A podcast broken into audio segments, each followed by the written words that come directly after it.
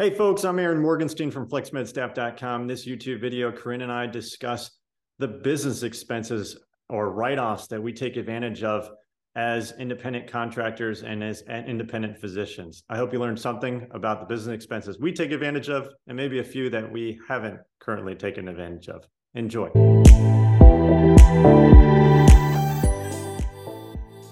Hey, Corinne, I got a question. What is the most common business expenses that you write off? And I think that in the majority of us, when we use the term write off, we forget that we're still paying for something. We just don't have to pay taxes on it.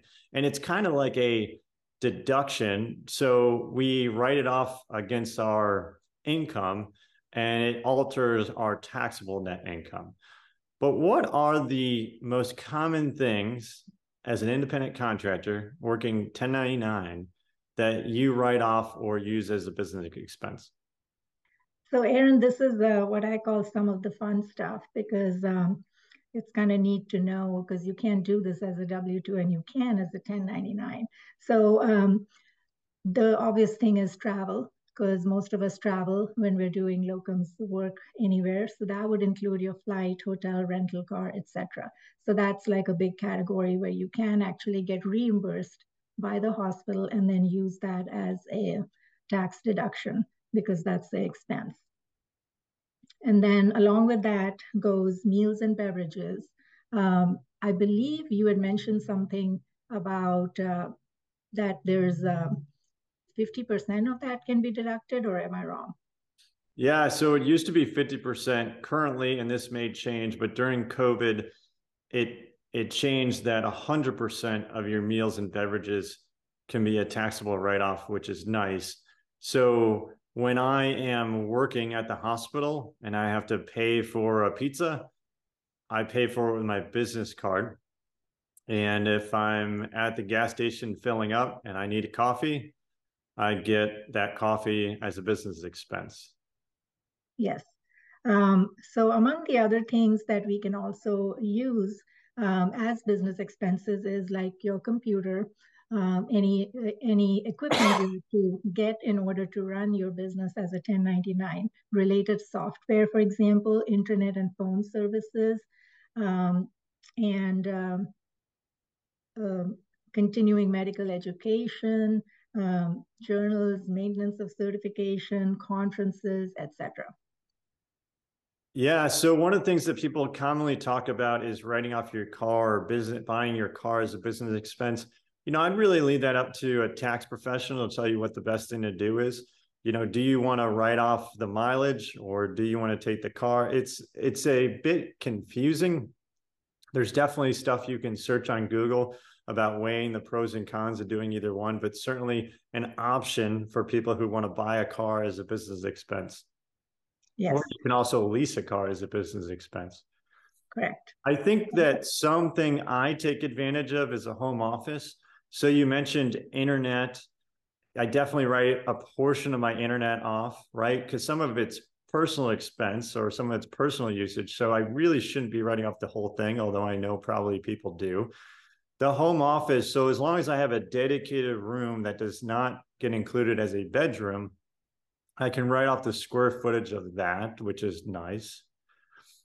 Uh, I write off my health insurance premium.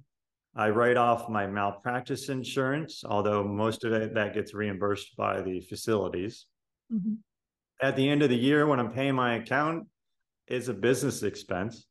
Yeah. I do have a small legal team and that's mm-hmm. a business expense as well.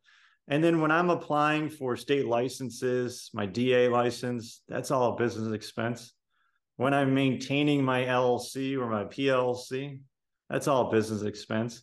Mm-hmm. A lot of these things are small expenses. My account's not necessarily a small expense. That's $1,500 a year because I like to confuse him by working in multiple different states.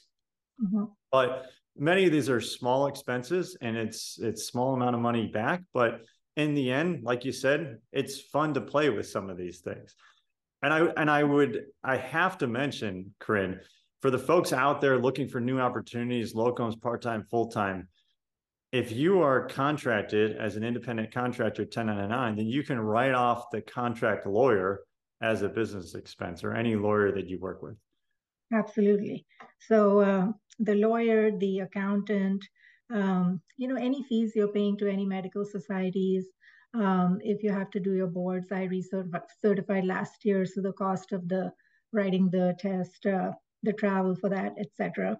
Um, equipments you need or, or, services you need to practice your profession. I believe if you're like buying scrubs, good quality scrubs, that's a business expense because you're using it only for work.